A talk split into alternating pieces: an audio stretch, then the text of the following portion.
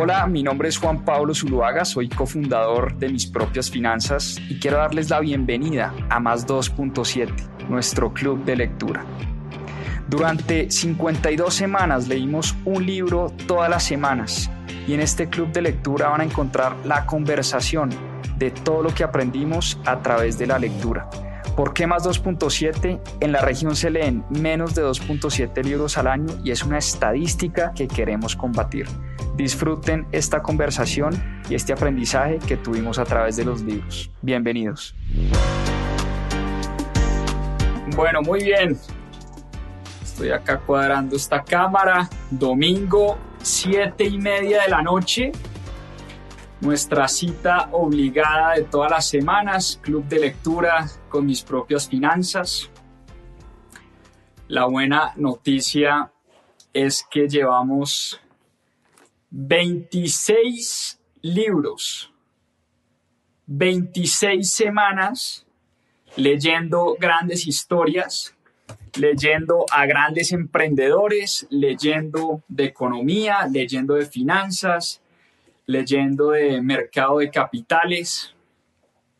En fin, llevamos ya 26 semanas seguidas y yo creo que el libro del que vamos a hablar hoy, Hábitos Atómicos, refleja un poco el poder de los pequeños hábitos.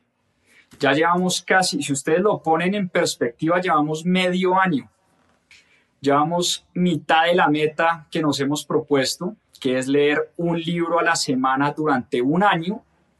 Ya llevamos 26 semanas, es decir, ya llevamos seis meses prácticamente leyendo libros, promoviendo este hábito de la lectura, cosa que me emociona y me pone supremamente feliz. Hoy tenemos una gran historia, un gran libro, se llama Hábitos Atómicos de James Clear. Y un libro que me gustó mucho por lo práctico. Un libro que estoy seguro les va a servir bastante para muchas cosas en la vida. Y ya vamos a ver por qué. Pero bueno, espero hayan tenido una gran semana, sin duda una semana espectacular para el deporte colombiano. Egan Bernal, campeón del Giro, para los que les gusta el ciclismo una noticia que nos emociona a muchos. Una semana espectacular también para mis propias finanzas. Esta semana estuvimos de lanzamiento. Nuestro grupo élite. Por primera vez estamos lanzando un grupo y una comunidad élite, un entrenamiento en finanzas personales e inversiones. Quedan un par de horitas para cerrar ese grupo. Hoy cerramos el grupo élite, hasta hoy hay plazo para inscribirse. Tienen hasta las 12 de la noche de hoy para inscribirse a nuestro grupo élite. A las 12 de la noche se cierran las puertas del avión, despega ese avión y mañana arrancamos ese entrenamiento full en finanzas personales e inversiones, que además ya tenemos muchos expertos sumándose a esta iniciativa mucha gente que nos va a inspirar y nos va a mostrar el camino de cómo convertirnos o cómo pasar más bien de cero a inversionistas en un periodo de tres meses. Entonces estamos súper felices con todo el equipo de mis propias finanzas, súper emocionados de empezar esto y bueno, para los que se quieran sumar también quedan unas un par de horitas por si se animan. Vamos al libro de hoy, Hábitos Atómicos, James Clear. Yo creo que mucho nos han hablado de los hábitos, mucho oímos en la cotidianidad sobre qué compone un buen hábito, cómo desarrollar buenos hábitos y cómo matar, si se quiere, hábitos nocivos o hábitos que no nos hacen bien. Y este libro a mí me gustó mucho porque no solo nos habla de la ciencia y la naturaleza detrás de los hábitos, sino que nos entrega unas herramientas muy prácticas para que cualquiera de nosotros pueda construir hábitos poderosos, hábitos que nos sumen, hábitos que nos ayuden al final a tener una mejor vida.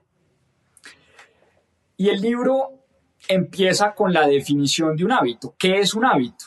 En otras palabras, un hábito es una rutina o una práctica que se realiza de manera regular, que uno lo hace de manera constante. Es una respuesta casi que automática a una situación puntual en la vida. Eso es la definición de un hábito.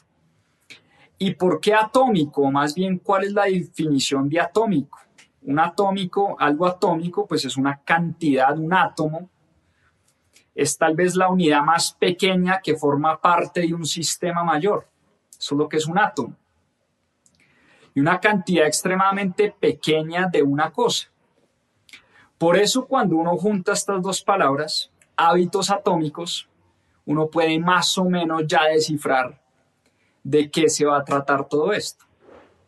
Y es como las pequeñas acciones que realizamos todos los días, pero tienen que ser atómicas, acciones pequeñitas, cómo esas pequeñas acciones pueden resultar en objetivos y metas poderosas, en resultados poderosos.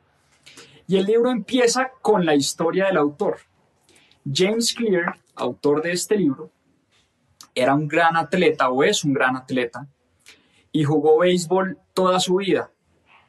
Llegó a ser profesional de béisbol y siempre fue un apasionado por el béisbol y en el colegio pintaba para ser uno de los mejores jugadores en la universidad era un, era un gran jugador de béisbol.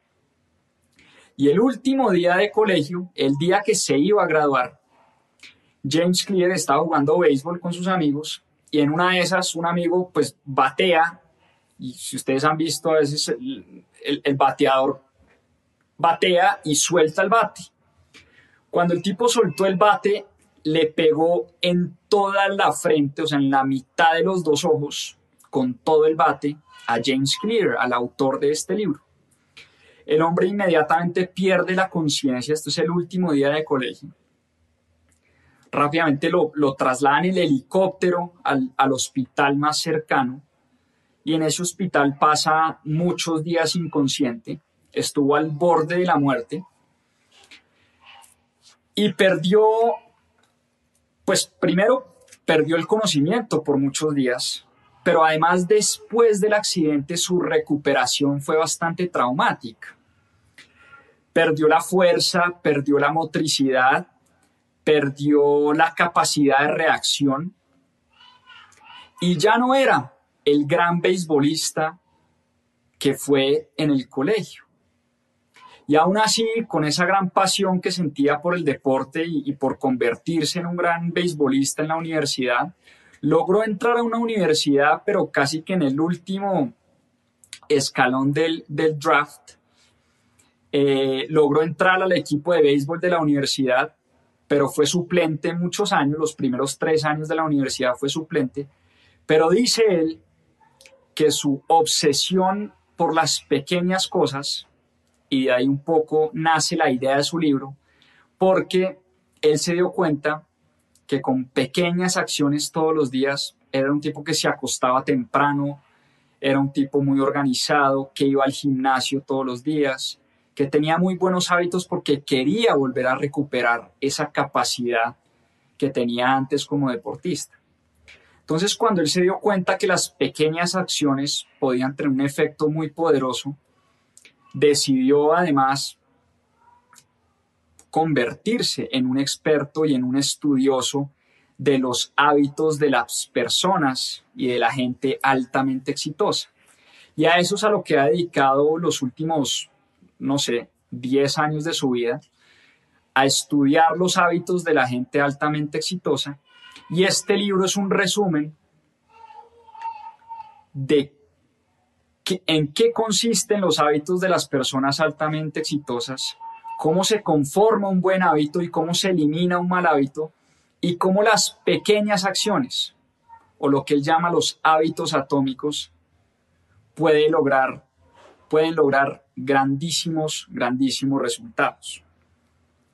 Y el primer capítulo del libro empieza a propósito del ciclismo, eh, a propósito del ciclismo y de Egan Bernal y demás, el libro abre con la historia de la Federación de Ciclismo de Inglaterra.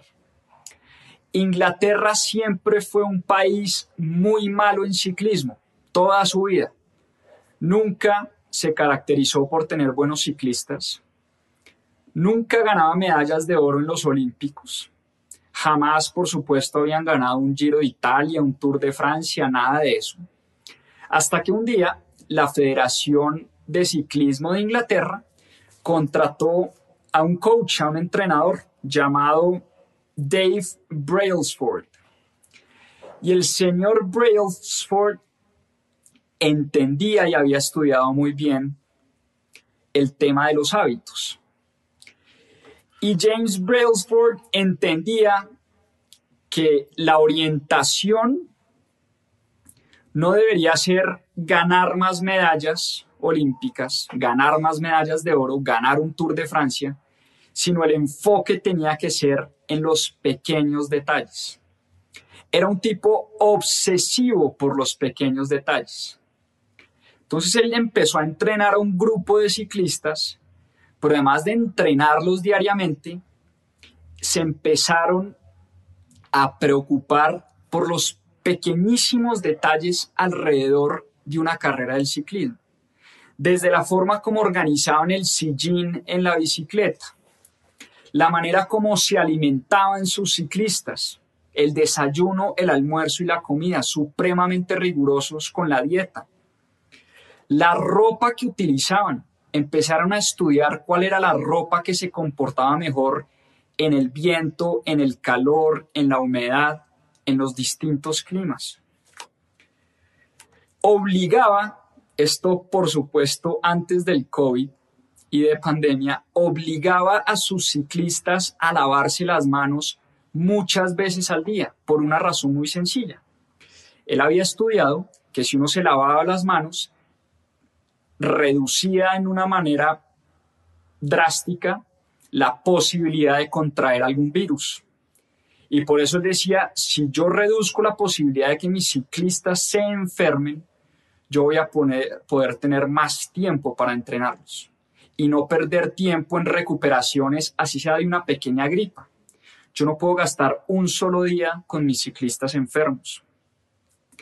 Cambiaron todas las almohadas y los colchones donde dormían sus ciclistas. Pintaban las paredes de blanco y les ponían como unas luces ultravioleta donde guardaban las bicicletas y eso les permitía darse cuenta de la cantidad de polvo que tenían las llantas, que tenía el marco, que tenía el sillín de la bicicleta. Y limpiaban las bicicletas todas las noches. Y fueron esos pequeños detalles, sumado por supuesto al entrenamiento riguroso, porque no se trataba solo de salir a pedalear, ir al gimnasio y entrenar todo el tiempo, sino que son esos pequeños detalles lo que hicieron de Inglaterra una potencia mundial del ciclismo.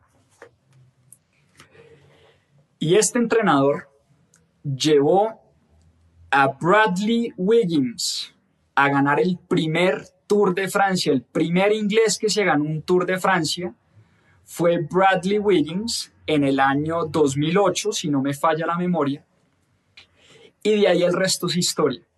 Tal vez todos los colombianos sabemos o conocemos quién es Chris Froome, el legendario ciclista inglés, el que alguna vez fue compañero de equipo de Egan Bernal.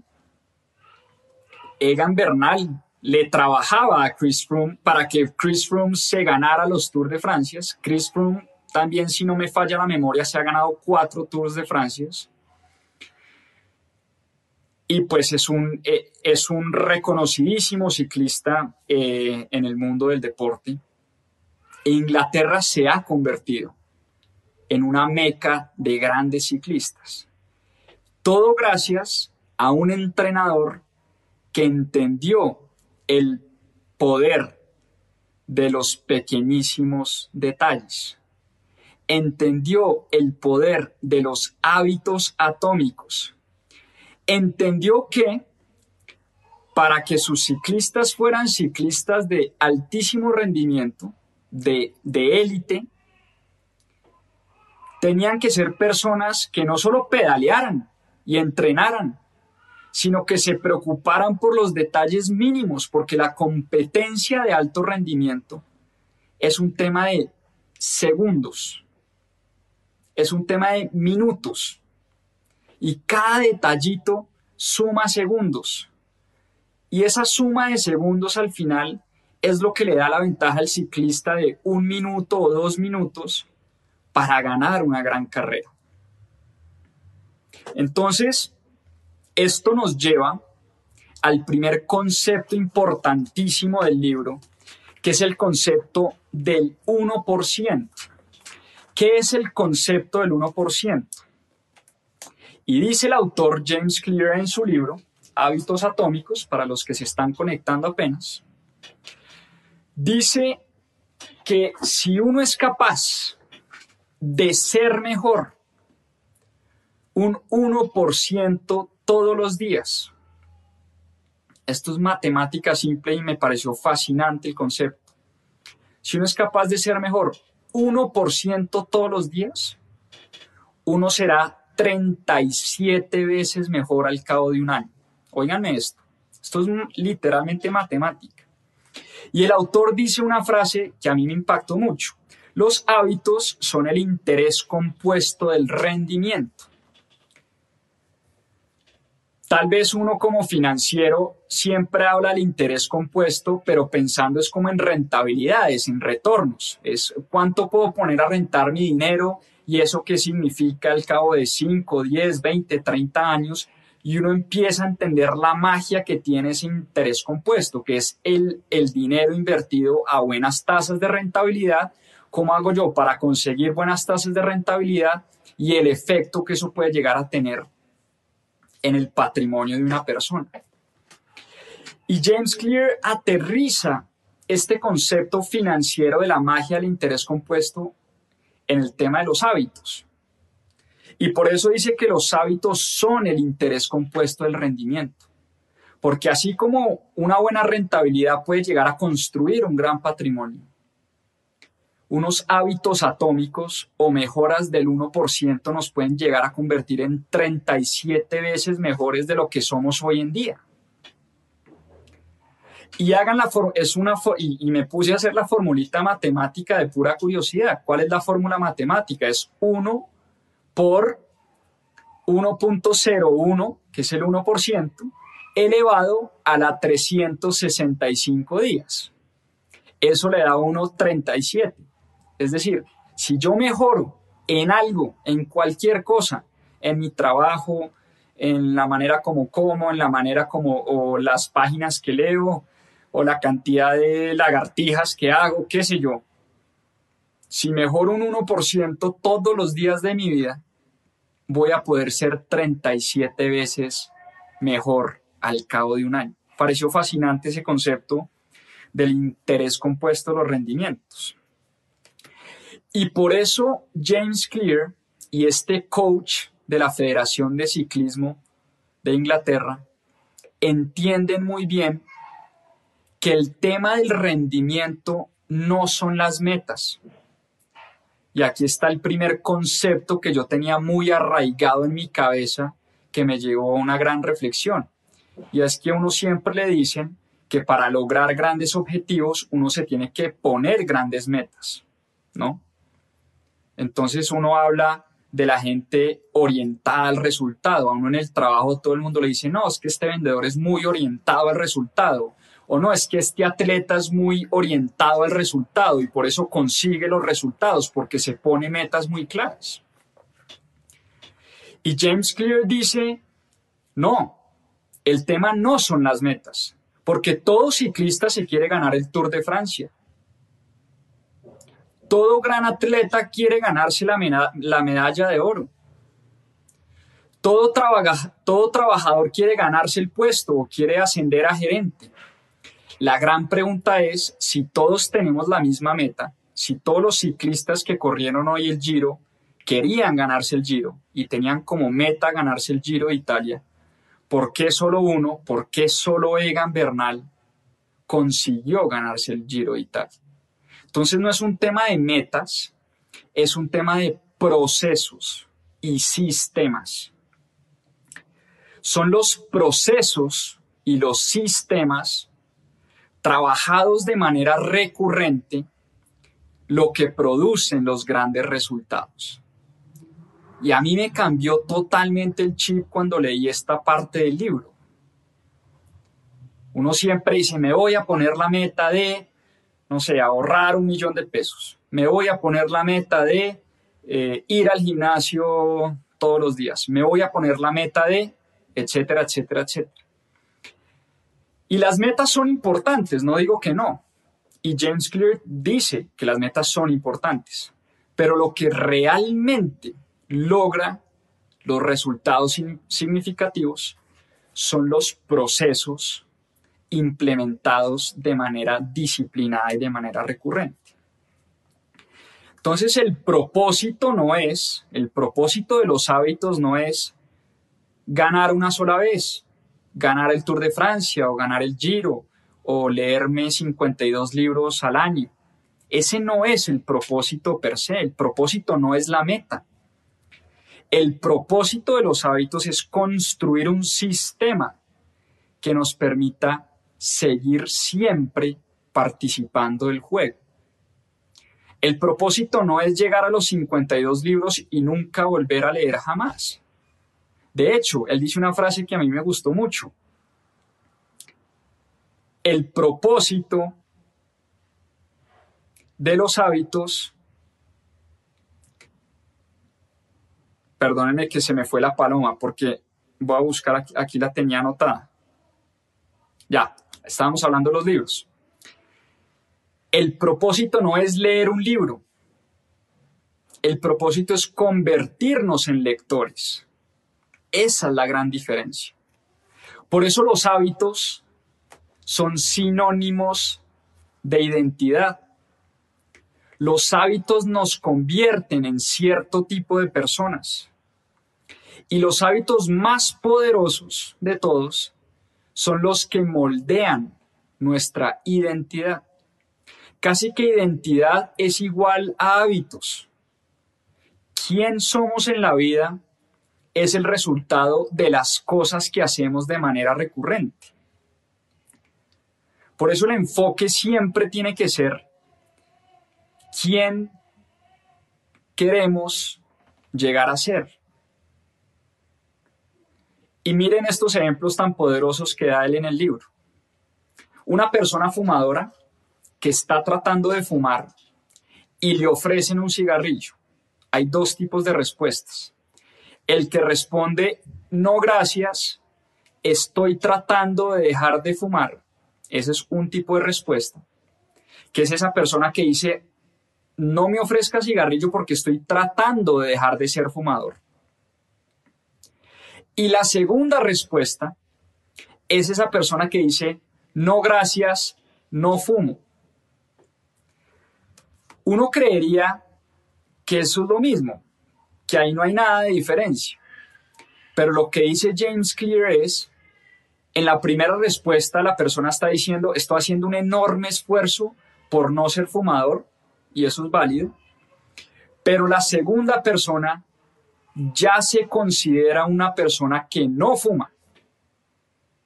Aunque no sea tan cierto al principio, pero desde ya está tratando de convertirse en alguien que él quiere ser.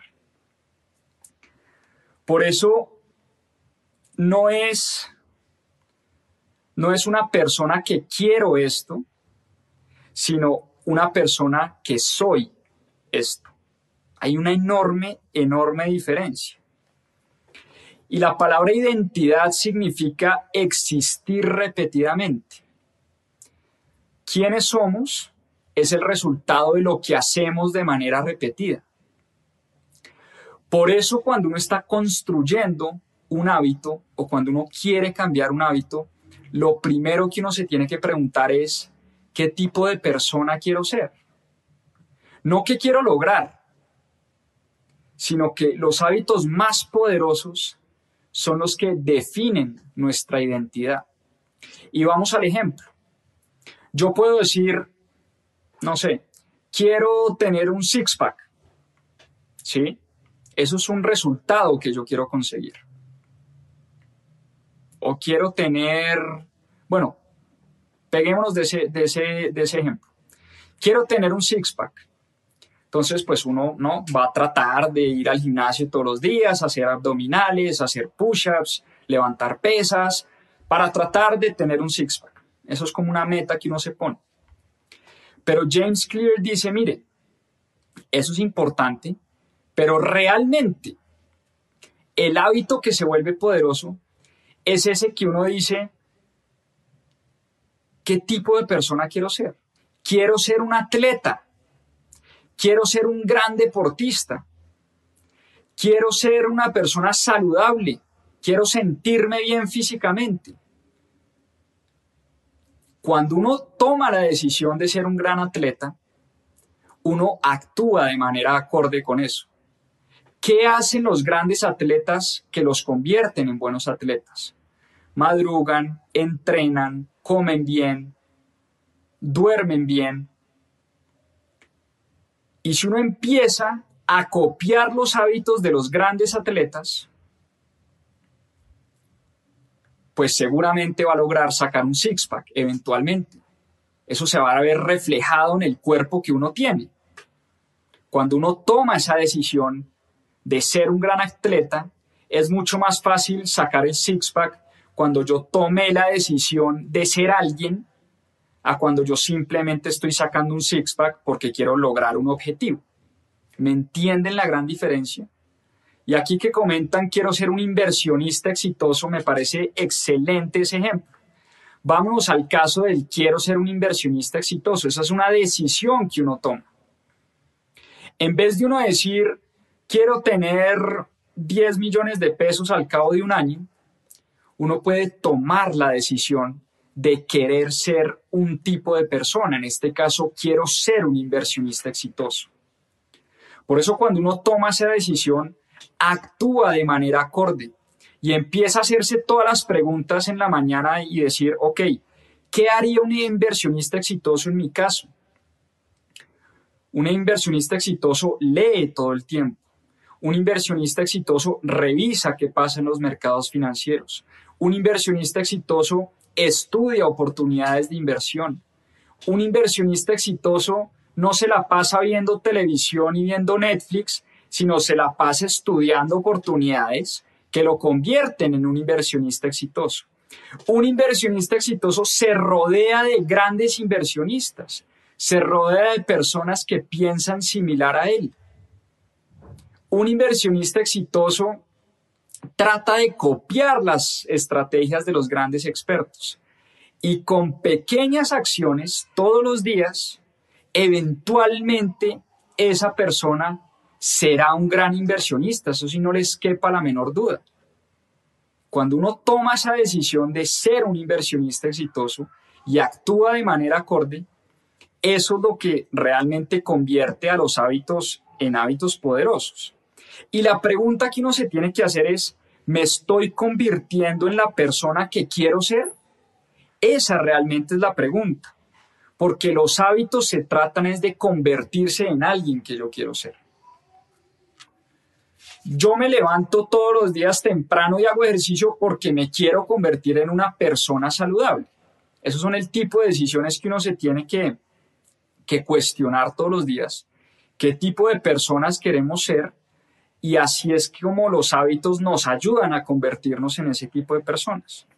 Y vámonos a la ciencia de los hábitos. ¿Qué es un hábito? ¿Qué compone un hábito? Porque cuando uno entiende de lo que está compuesto un hábito, uno puede moldear ese tipo de hábitos, buenos o malos. Entonces, ¿qué es un hábito según James Clear? Él dice que los hábitos están construidos generalmente en cuatro pasos principales para que tomen nota. Paso número uno, una señal. Ya vamos a explicar muy bien a qué se refiere él con esto. Una señal. Un hábito nace con una señal. Lo primero de un hábito es una señal. Lo segundo es un anhelo, un deseo. Lo tercero es una respuesta, es la acción, lo que yo hago. Y por último está la recompensa, lo que yo siento al hacer esa cosa. Y aterricemos esto en un ejemplo muy cotidiano. Señal. Almuerzo, termino de almorzar, me siento lleno, me entra el sueño, esa es como la señal que despierta, es hora de tomarme un tinto. ¿No? Es hora de tomarme el tinto. Dos de la tarde, terminé de almorzar, tengo que trabajar en la tarde, es hora del tinto. Es la, señal que está metida en nuestro cerebro. Yo necesito un tinto después de almuerzo. Lo segundo, el anhelo. ¿Yo por qué quiero ese tinto? Yo no quiero el tinto por tomarme una bebida negra per se, que a algunos les sabe rico, a otros no mucho. En mi caso personal no tomo tinto, me sabe espantoso el tinto. Pero ese tinto trae consigo un anhelo. ¿Y cuál es ese anhelo? Pues despertarme. Necesito energía para poder trabajar en la tarde. ¿Sí? Necesito una, buena energía para trabajar en la tarde. Entonces, ese anhelo es lo que me lleva al tercer paso, que es la acción, la respuesta. ¿Y cuál es esa acción? La acción de tomarse el tinto. Y una vez yo me tomo el tinto, viene la recompensa, que es, uff, me tomé el tinto y como que ya no siento, ya no siento eh, como ese sueño, ese letargo, ya me desperté, estoy listo para trabajar toda la tarde. Entonces, cuando uno identifica los cuatro pasos de los hábitos, uno puede rápidamente construir lo que James Clear llama las cuatro leyes del cambio de la conducta. Yo ya identifiqué la naturaleza de los hábitos. Vuelvo y repito, señal, anhelo, respuesta y recompensa. Y una vez yo entiendo la naturaleza de los hábitos, yo puedo diseñar lo que el autor llama las cuatro leyes del cambio de conducta. Una señal, si yo quiero cambiar un hábito y yo sé que los hábitos empiezan con una señal, yo tengo que hacer de esa señal una señal obvia. Tengo que hacerla obvia. El anhelo, tengo que hacerlo atractivo. La respuesta o la acción, tengo que hacerla sencilla. Y la recompensa, tengo que hacerla satisfactoria.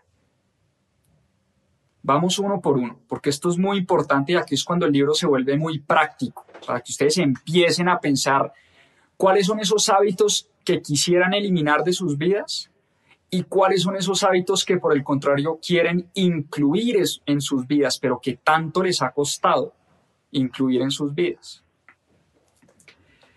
Hacerlo obvio. ¿Cómo hago para yo hacer una señal obvia? Y es tan sencillo como Hablemos del hábito de la lectura, ya que estamos en un club de lectura.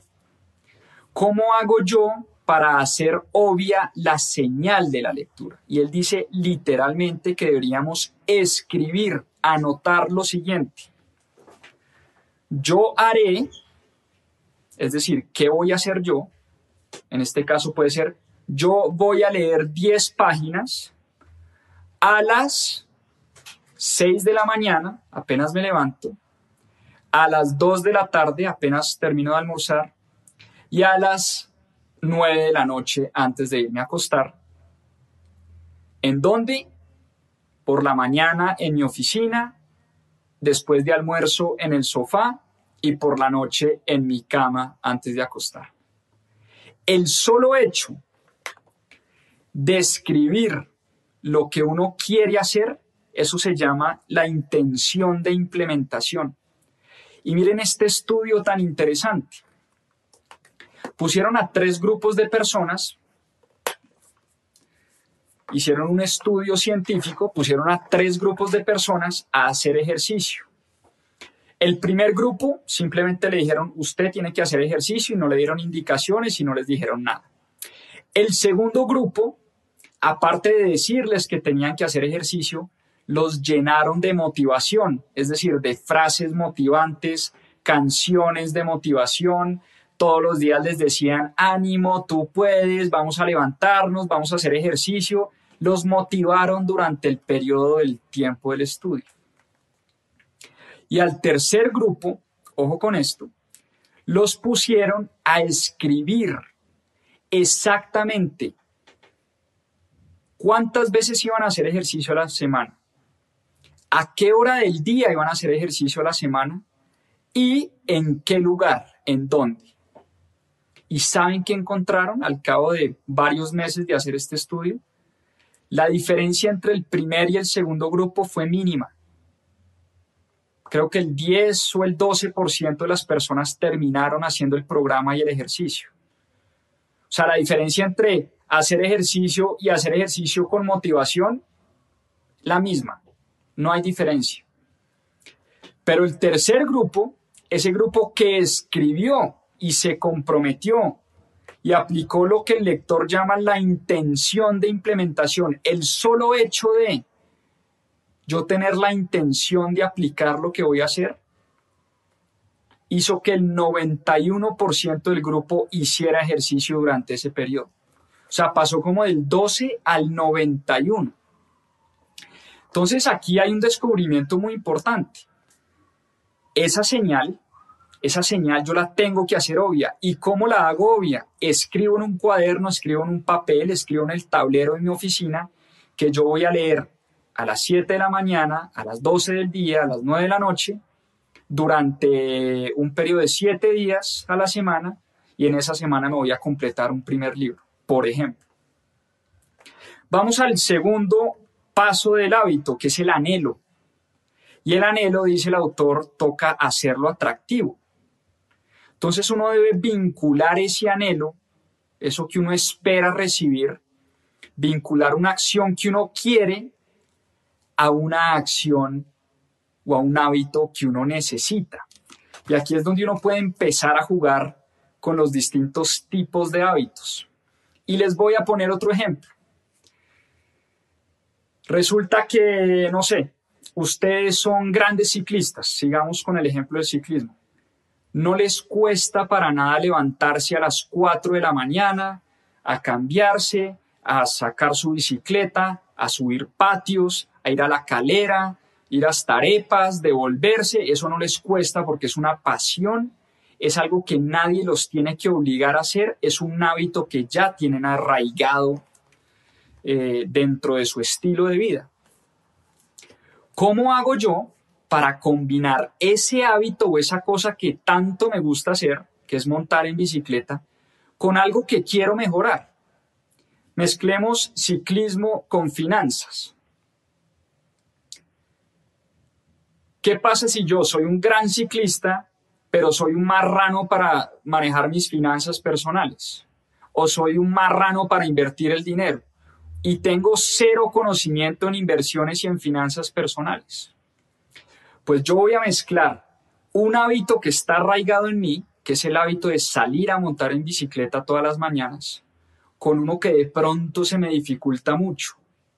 Y les pongo otro ejemplo mientras monto bicicleta, yo puedo irme escuchando un podcast o un video de YouTube o un documental, qué sé yo, que hable sobre el tema de cómo manejar bien el dinero, cómo ser grandes inversionistas.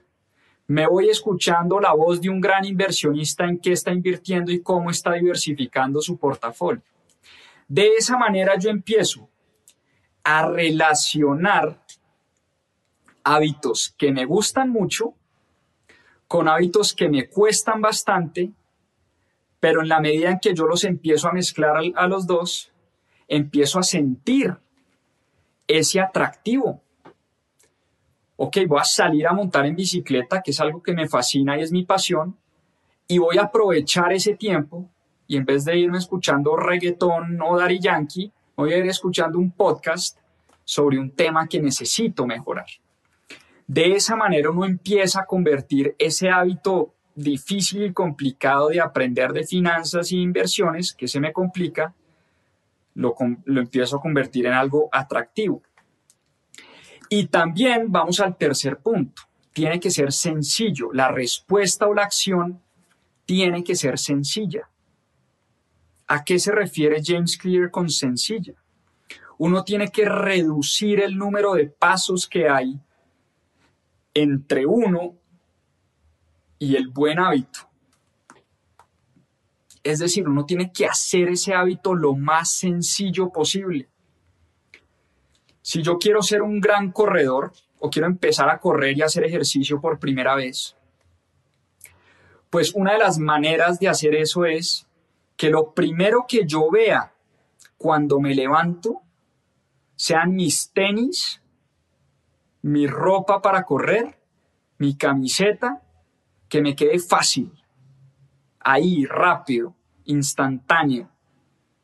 Tengo que cambiar, y ojo con esto, cambiar el ambiente. El tema del ambiente es muy importante y clave. A mí, por ejemplo, me, me encanta leer y yo tengo libros regados en todos los rincones de la casa. Mi oficina está llena de libros por todas partes. En el comedor ustedes encuentran libros. En la sala de mi casa hay libros. En la mesa de noche tengo libros. Debajo del televisor tengo libros. Tengo libros en cada rincón de la casa. Eso hace que cada vez que yo esté sentado en el sofá de la sala, me den ganas de tomar un libro que cada vez que yo me acuesto a dormir, pues hay un libro en mi mesa de noche ahí esperando, que cada vez que llego a la oficina tengo un montón de libros enfrente mío, de pronto me dan ganas de tomar un libro. Lo mismo tiene que hacer uno, tiene que facilitarse uno la vida. Tiene que facilitarse uno la vida para poder desarrollar un hábito poderoso. Y funciona igual y ya vamos a hablar de los malos hábitos, pero, pero vamos al último punto, que es la recompensa. Hacerlo satisfactorio. Sentirme exitoso cada vez que logro cumplir ese micro hábito, ese pequeño hábito, ese hábito atómico. Si a mí me cuesta mucho hacer ejercicio por la mañana, pero es algo que quiero lograr, yo necesito celebrar esas pequeñas victorias y necesito casi que felicitarme y darme palmaditas cada vez que logro hacer ejercicio todas las mañanas, así me cueste mucho. Y de esa manera empezamos a condicionar a la mente que cada vez que yo termino de hacer ejercicio, siento placer, me siento ganador, me siento bien, me siento saludable, me siento tranquilo de haber cumplido la meta del día. Por eso esas pequeñas victorias son muy importantes. Y hay un tema pues que suena muy sencillo, pero a veces uno puede tener una especie como de calendario, no sé, en la oficina o en la casa, en el baño, qué sé yo. Y James Clear dice que cuando uno empieza a tachar los días en los que uno hace ejercicio, la misma mente ya empieza a decir, no, yo no me puedo tirar este patrón. Si yo ya llevo siete días con la X tachada, al día 8, créanme que ustedes no van a querer dañar esa X, ese patrón que llevan. Eso va dentro de la biología del cerebro y eso va dentro de los temas que ha estudiado James Clear con el poder de los hábitos. Uno no quiere romper esos patrones y esas pequeñas victorias y por eso celebrarse, darse palmaditas, esas pequeñas victorias todos los días son importantes porque eso genera una cierta satisfacción. Y cuando mi cuerpo empieza a sentir satisfacción, empieza a repetir automáticamente ese hábito. Y vámonos al hábito más sencillo de todos, lavarse los dientes después de desayunar cuando uno se lava los dientes y siente pues la satisfacción, el placer, la frescura de lavarse los dientes todas las mañanas, eso se convierte ya en un hábito que ni siquiera tenemos que pensar, es automático. Es exactamente lo mismo cuando queremos construir un tipo de hábito distinto. Y aquí viene lo interesante porque hemos hablado solo de cómo construir buenos hábitos, pero no hemos hablado de cómo matar hábitos nocivos. Y lo único que uno tiene que hacer es exactamente lo opuesto. Es decir, si yo quiero matar un mal hábito, pues en vez de hacerlo, en vez de hacerlo obvio, la señal, tengo que hacerla, tengo que hacerla invisible, tengo que hacerla difícil, ¿sí? En vez de que el anhelo sea atractivo, tengo que hacer, hacerlo poco atractivo. En vez de que la respuesta o la acción sea fácil de realizar, tengo que hacer que eso sea difícil de realizar. Y en vez de que la recompensa sea satisfactoria, tengo que hacer que el hábito me cause una insatisfacción profunda. Y nuevamente, vamos al ejemplo.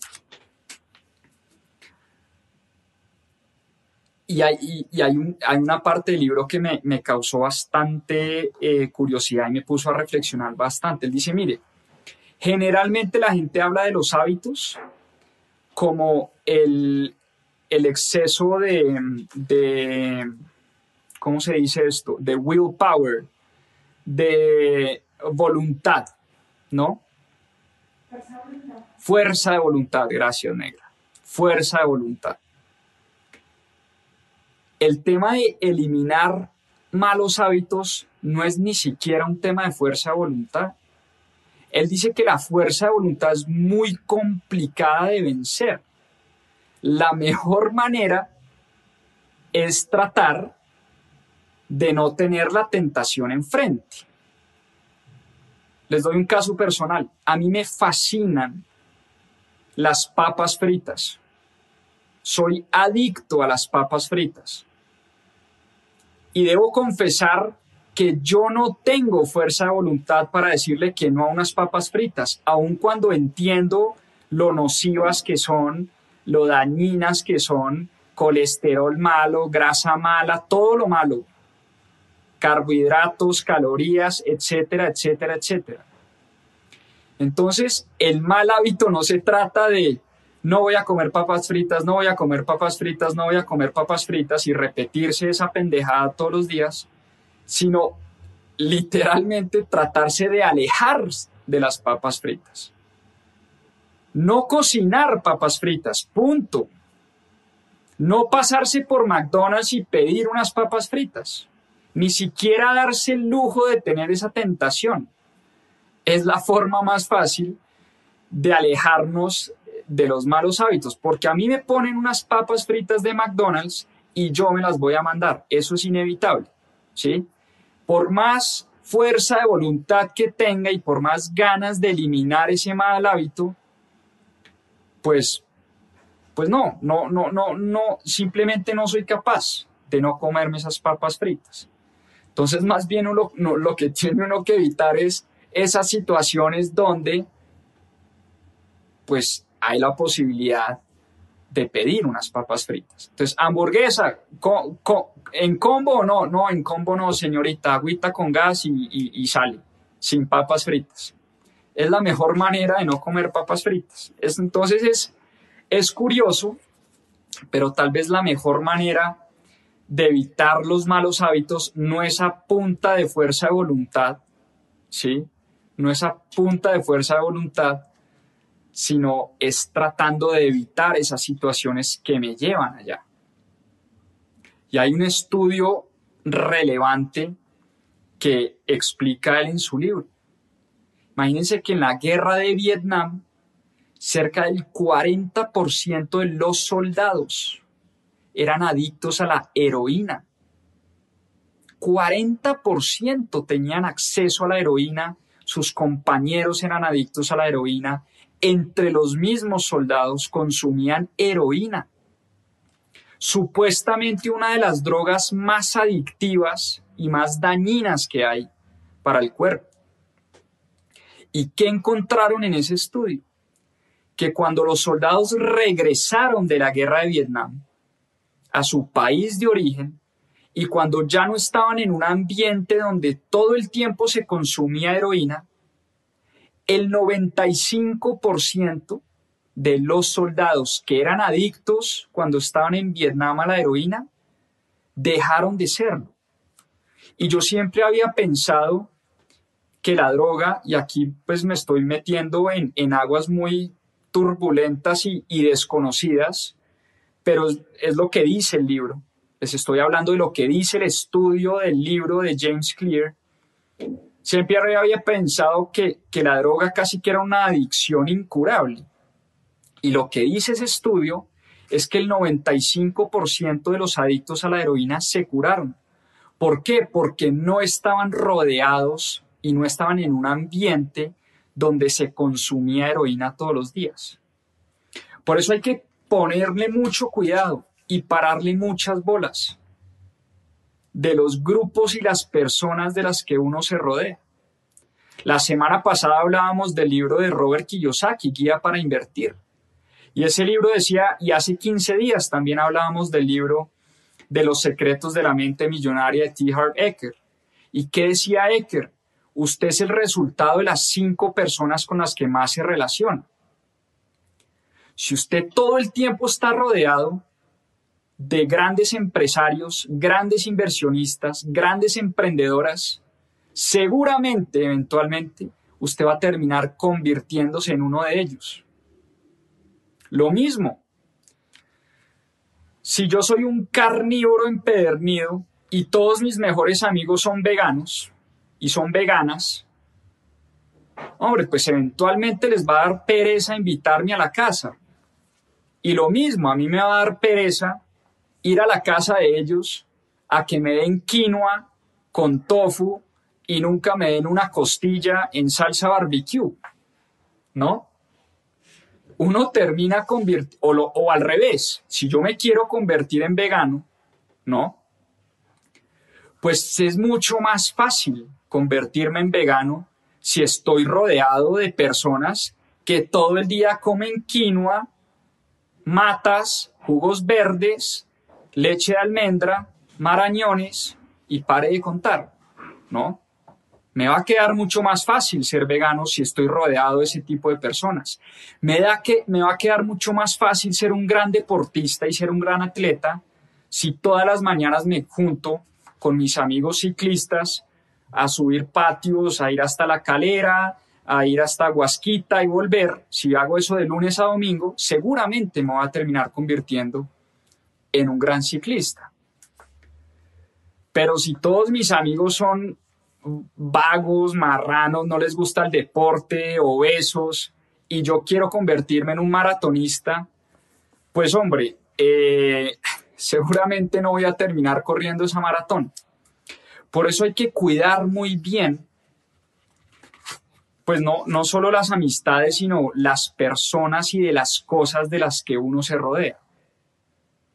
Y parte de generar grandes hábitos en la vida, dice James Clear, dependen del ambiente en el que uno está trabajando o del ambiente en el que uno está construyendo su vida.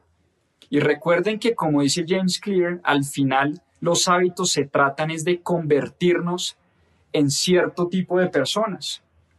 Y por eso les quiero leer el final del libro para que se lleven una reflexión poderosa. Página 305. perdonen. Dos segundos. Página 311, perdón. La conclusión del libro.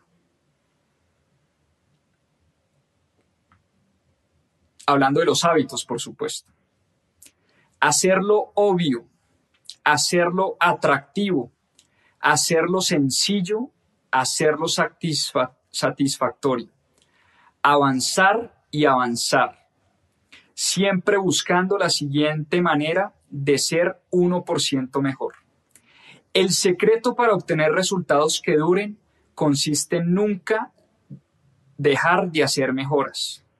Es notable lo que puedes llegar a construir si no te detienes. Los pequeños hábitos no se suman, los pequeños hábitos se componen, es decir, el interés compuesto de los hábitos. Ese es el poder de los hábitos atómicos. Pequeños cambios, resultados notables. Ahí lo tienen. Hábitos atómicos. James Clear, el autor. Súper recomendado libro. Un libro supremamente práctico, lleno de buenos ejemplos, lleno de buenos consejos muy motivante además. Hoy me levanté temprano a hacer ejercicio, mejor dicho, a cultivar esos hábitos atómicos de los que habla James Clear en el libro. Eh, recomendadísimo, recomendadísimo. También lo pueden combinar con este, no sé si han leído este, El poder de los hábitos de Charles Duhigg, The Power of Habit. También un gran libro, muy bueno, muy recomendado. Este de Duhigg es un poco más científico, si se quiere. Digamos, este de Duhigg nos habla más como de la ciencia detrás del hábito, qué es un hábito, habla mucho también de la señal, eh, de cómo cambiar esas señales y cómo esa señal termina convirtiéndose en los hábitos, eh, pues, que determinan lo que somos y lo que hacemos en la vida y en los negocios. Creo que los dos son muy buenas lecturas yo en lo personal me gustó más este de hábitos atómicos, pero recomiendo los dos. Muy buenos libros para diseñar y construir hábitos potentes en la vida, ¿vale? Me han recomendado mucho el Club de las 5 de la mañana, no lo he leído, pero me lo han recomendado también mucho. Por ahí me escribieron que si lo teníamos en cuenta para el club de lectura, anotado, voy a tener que comprarlo y lo voy a tener que leer, el Club de las 5 de la mañana. Eh, de Robin Sharma, si no estoy mal, es el autor. Pero no lo he leído, confieso que no lo he leído, y, pero bueno, algún día me paso por la librería y, y lo compro. Lean el libro, Hábitos Atómicos, un libro potentísimo. Inscríbanse al grupo élite, los estamos esperando con los brazos abiertos. Levanten la mano quienes ya están en el grupo élite. Por aquí veo a varios miembros del grupo ya. Empezamos mañana con todas las ganas, con toda la energía, convertirnos en grandes inversionistas, en grandes administradores del dinero. Vamos a construir ese hábito poderoso y potente. Eh, nos vamos a rodear de personas que saben más que nosotros. Tenemos expertos en finca raíz, expertos en bolsa, expertos en criptomonedas, expertos en impuestos de las inversiones, expertos en psicología del dinero y psicología de las inversiones. Eh, ya muchos expertos están sumando esta iniciativa. Estamos felices. Bueno, qué alegría. Veo mucha gente levantando la mano. Eh, potentísimo, potentísimo. Estamos felices de esto que estamos construyendo. Es el grupo y la comunidad y el curso y el entrenamiento que Caro y yo siempre quisimos tener y que nunca tuvimos. Em, ese, esa educación que nunca recibimos ni en el colegio, ni en la universidad, ni en la maestría, créanme, ya pasamos por ahí, ya hicimos ese recorrido y desafortunadamente, y siempre lo he dicho y no me cansaré de decirlo, esto lo deberían enseñar desde los 13, 14 años, no nos lo enseñan, y por eso nosotros estamos construyendo ese entrenamiento que siempre quisimos tener, ese entrenamiento que ha sido transformador en nuestras vidas y ese entrenamiento que estamos seguros les puede ayudar muchísimo. Quedan un par de horas, hasta las 12 de la noche cerramos el grupo. Hasta las 12 vamos a estar leyendo aplicaciones, revisando correos, revisando que se terminen de anotar los últimos, pero hacemos ese último llamado a que se inscriban a nuestro grupo élite de cero a inversionista. Y ya saben, libro número 26, 26 semanas, leyendo libros poderosos, 26 semanas es medio año, son seis meses. Nos queda otro año para cumplir esa gran meta que nos hemos puesto. Fíjense, hábitos atómicos. ¿Cuáles son los hábitos atómicos? Leer las 10 o 15 paginitas mañana, tarde y noche. De esa manera leemos un libro a la semana. De esa manera llevamos leyendo 26 libros durante seis meses y de esa manera vamos a lograr leer un libro a la semana durante un año. Ahí lo tienen, ejemplo perfecto de un hábito atómico que puede generar un resultado impresionante. ¿Cuánto conocimiento no hay en 26 libros? Óiganme bien. ¿Cuánta información, cuántas estrategias de cambio, cuántas posibilidades de inversión, cuántas posibilidades de entendimiento del mundo, de la economía, de los mercados financieros, de cómo funcionan las cosas? Es impresionante la cantidad de información que hemos logrado aprender y que hemos logrado retener a punta de un hábito atómico. Y por eso creo que el libro de James Clear cae como anillo al dedo en este club de lectura. Un abrazo enorme. Libro de la próxima semana no lo he definido, lo defino entre hoy y mañana. Eh, tengo varias opciones, tengo varios candidatos. Eh, pero bueno. Ah, bueno, esta semana tengo una invitación, se me olvidaba, de Penguin Random House. Voy a entrevistar, tengo tareita porque el jueves voy a entrevistar a David Gómez, autor de Negocios Inmortales, experto en ventas, autor de un libro llamado Bueno, Bonito y Carito. Y voy a entrevistar a Juan David Aristizábal, autor del libro Todos podemos cambiar el mundo. El jueves voy a entrevistar a estos dos autores, invitación de Penguin Random House. Me llegaron los libritos de regalo a la casa esta semana, cosa que no me quejo, me pone supremamente feliz que me regalen libros, no hay mejor regalo que un libro. Y además, tener la oportunidad de entrevistar a, estos a este par de cracks, pues espectacular. Entonces, pues nada, tengo, tengo varias opciones para el otro domingo. Mañana se las estaré comentando. Por ahora, como siempre, a seguir aprendiendo. Nos vemos en nuestra cita de domingo, siete y media de la noche, eh, y que se convierta en un hábito atómico. El hábito de la lectura es de las cosas más potentes y poderosas que hay.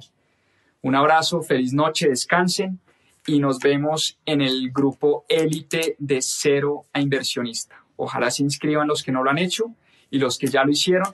Mañana empezamos con el pie derecho. Un abrazo y feliz noche. Chao, chao. Muchas gracias por acompañarnos en este capítulo de Más 2.7. Acá les dejo unos adelantos de lo que se viene en nuestro próximo episodio. A seguir aprendiendo un recorrido por las grandes mentes financieras. ¿El dinero tiene el poder de crear o tiene el poder de destruir? Money Master the Game, dinero domina el juego